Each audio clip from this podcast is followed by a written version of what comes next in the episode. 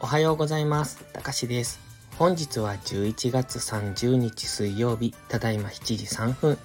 それでは本日のイメージからやっていきましょう。このチャンネルでは売買を推奨しているわけではありませんので、投資は自己責任、自己判断でお願いします。まずはいつも通りギガファイル便本文内にあります URL をクリックしていただいて、その中にある画像を見ながらお聞きください。本日ご用意した画像はドルインデックスの日足、4時間足、そしてドル円の日足、4時間足、1時間足となっております。まずはドルインデックスの日足からなんですが、やはり水色のラインで反発しそうな雰囲気ですね。ストキャスティクスは上を向いてきておりますので、一旦高値圏まで入っていきそう。つまり、もうしばらく上昇が続きそうなイメージです。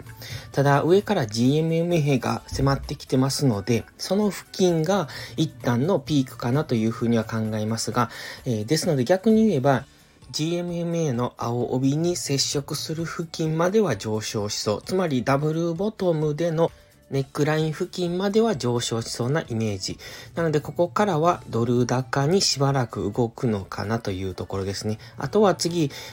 GMMA に接触してそこを上抜けるような動きをするかどうかで今後のドル高、ドル安っていうのは変わってきそうですね。まずは今夜いろいろ動きそうですので、その辺に注目ですね。そして次はドルインデックスの4時間足です。こちらダブルボトムからの上昇で緑のゾーンぐらいを目指している。この緑のゾーンっていうのがフィボナッチリトレースメントの38.2%のところなんですね。緑の丸から下ろしたフィボナッチリトレースメントの38.2%ですので、だいたいその辺までは戻してくる。そこからどうなるかっていうところなんですが、なのでその緑のゾーン付近までは上昇していく、つまりドル高方向に動くのかなという印象です。そして先ほど投稿しましたが、円指数に関しても、えーここから円高に動きそうですので、今日あたり円高に注意。今、円指数も高値圏に張り付いてますので、今日はドル高、円高に動く可能性が高いのかなと見ておりますので、そうなると、ドル円、ドルストレートは下落、そしてクロス円は大きく下落する可能性がありますので、その辺は警戒が必要です。そしてドルインデックスの4時間足では今 GMMA を上上抜けようとしてますので、この GMMA の青帯を上抜けてくると次は4時間足単位での上昇トレンドに入る可能性が考えられます。ただ、日足の GMMA が上から迫ってきているので、どこまで上げていけるかはわからないんですが、一旦このおそらく緑のゾーンまで上げてくると、えー GMMA が次上を向いてくるかもしれませんので、そうするとここからしばらく、えー再びですね、ドル高の方向に大きく動く可能性がありますので、今まではドル安の方向に動いてましたが、ドルストレートはここから大きめの下落をする可能性がありますね。ただ、緑のゾーンでは次どちらに動くかっていうところなので、そこからまた再びドル安の方に動くかもしれないですし、このまま4時間足単位で上昇トレンドを形成して、えーふたえー日足の GMMA を上抜いてくる可能性もある。その辺は経済指標とか、要人発言次第なのかなと考えます。そして次はドル円の日足に入っていきたいんですが、ドル円日足は現時点では、下髭の陰線となっております。えっ、と、昨日もそうですが、今日もそうですね、陰えー下髭の陰線になってます。ここが下髭の陽線になってくると、ここからの上昇をイメージできるんですけれども、ちょっと、えっ、と、ここからの上昇するにしては、あの、弱い印象ですね。その陰線の実態自体もそんなに大きくないので、えっ、と、ここから十分上昇していけるような形にも見えるんですが、やはり上昇の圧力が弱いなという、そんな印象をどうしても受けますね。こちらも、えードル円も日足の GMMA が上から迫ってきてますので、えっ、と、ここから上昇しても再び下落していくんだろうなという形に見えてきます。そしてドルインデックスに比べて上昇幅が小さいんですね。えっ、と、ドルインデックスの日足と、ドル円の冷やしを比べてもらうと、GMMA がドル円の方が若干ですけれども迫ってきてますので、あまり上昇幅がない。ネックラインまで、このダブルボトムのネックライン付近まで戻せるのかどうかというところです。で、先ほどドルインデックスのところでお話ししましたように、本日はドル高、円高に動く可能性があるというところで、そうなるとドル円は下げていく可能性が高くなります。ドル高と円高が同時に来ると、大概は円の方が強いので、え、ドル円は下げますので、え、この感じですとダブルボトムからの上昇というよりも本日一旦上昇に向かうかもしれませんが、え、再び下落していくんだろうなというふうな印象ですね。冷やしのチャートだけを見ていると、ここから反発上昇する可能性もありますので、ちょっとそこが何とも言い難いんですが、えー、今、MacD も、あの、ストキャスティクスもどちらとも言えない形になってます。ストキャスティクスは一度安値圏に入ってゴールデンクロス、そして今再び下落はしてきてますが、ちょっと怪しい感じ。なので、どっちにでもいけるニュートラルな印象なんですね。上がりそうでもあるんですが、ここから再び、えっ、ー、と、急落っていうことも考えられますので、ただ、個人的には一度急落、大きめの下落が来て、そこがボトムになるんじゃないのかなと。昨日の夕方の YouTube 動画でも少し話してますが、その急落が来ることによって、今のドル円の一旦の底をつけるんじゃないかなと考えてます。そして次4時間足ですね。エリオット波動の5波進行中。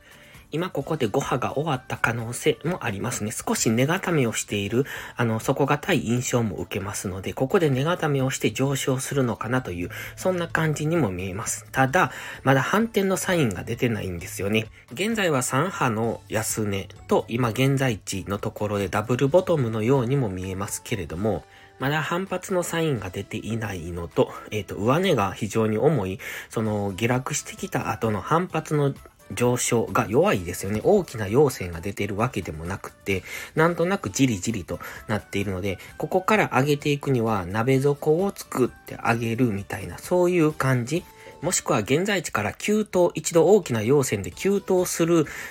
ことが必要なのかなと考えます。とにかく今、底値圏で値固めをしているようには見えますが、上昇するような形には見えませんので、一度急騰などをして、紫の点線ですね、1時間足の目線切り替えポイントと言ってるところですが、139.6付近を大きく上抜けてくる。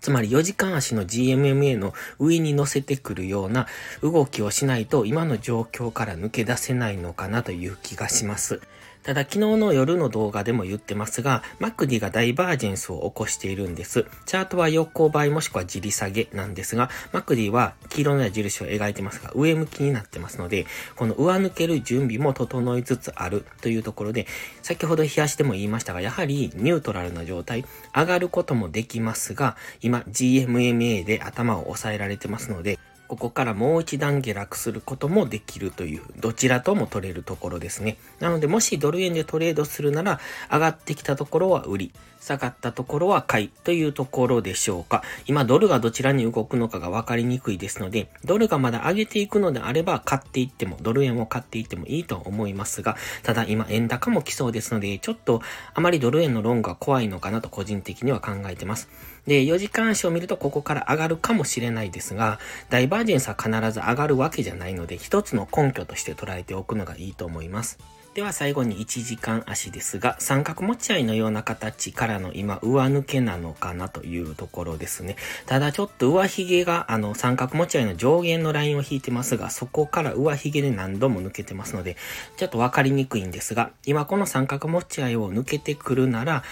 紫の点線の139.6付近まで上昇していくと考えます。ただそこでどうなるかですね。今、1時間足の GMMA の上にわずかに乗せてきてますので、えっと、紫の点線付近まで上昇して、そこをさらに上抜けるようなことがあれば、4時間足の GMMA にも乗せてきますので、そうなると上昇トレンド入りというところで、あの、買い目線で見ていってもいいと思うんですが、今まずは、えっと、1時間足の目線切り替えポイントの139.6付近を抜けるかどうかですね。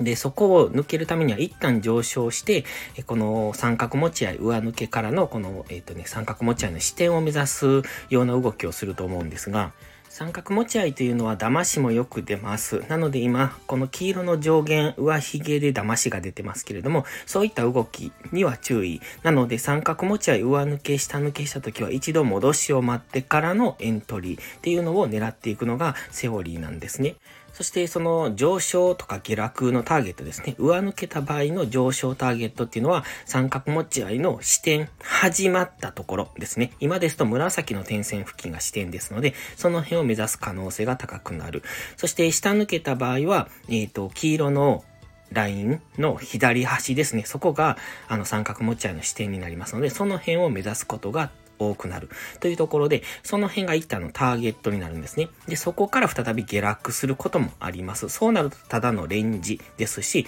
そこを上抜けられるかどうかですね。で、今1時間足の GMMA を上抜けてくる、この三角持ち合いを上抜けるのであれば、1時間足の GMMA の上に乗せてくる形になりますので、次、えっ、ー、と、下落してきた時に1時間足の GMMA でサポートされるような動きをするのであれば、4時間足の GMMA を上抜ける動きにつながっていくと思いますが、次の注目はその辺でしょうか。まずは1時間足の GMMA の明確な上抜けからのサポートというところを待ちたい。えっ、ー、と、ロングで考えるならそこを待ちたいですね。で、ショートで考えるなら今4時間足の GMMA で上値を抑えられているようにも見えますので、えっ、ー、と、ここから上がったところで、あの、売っていくのがいいと思います。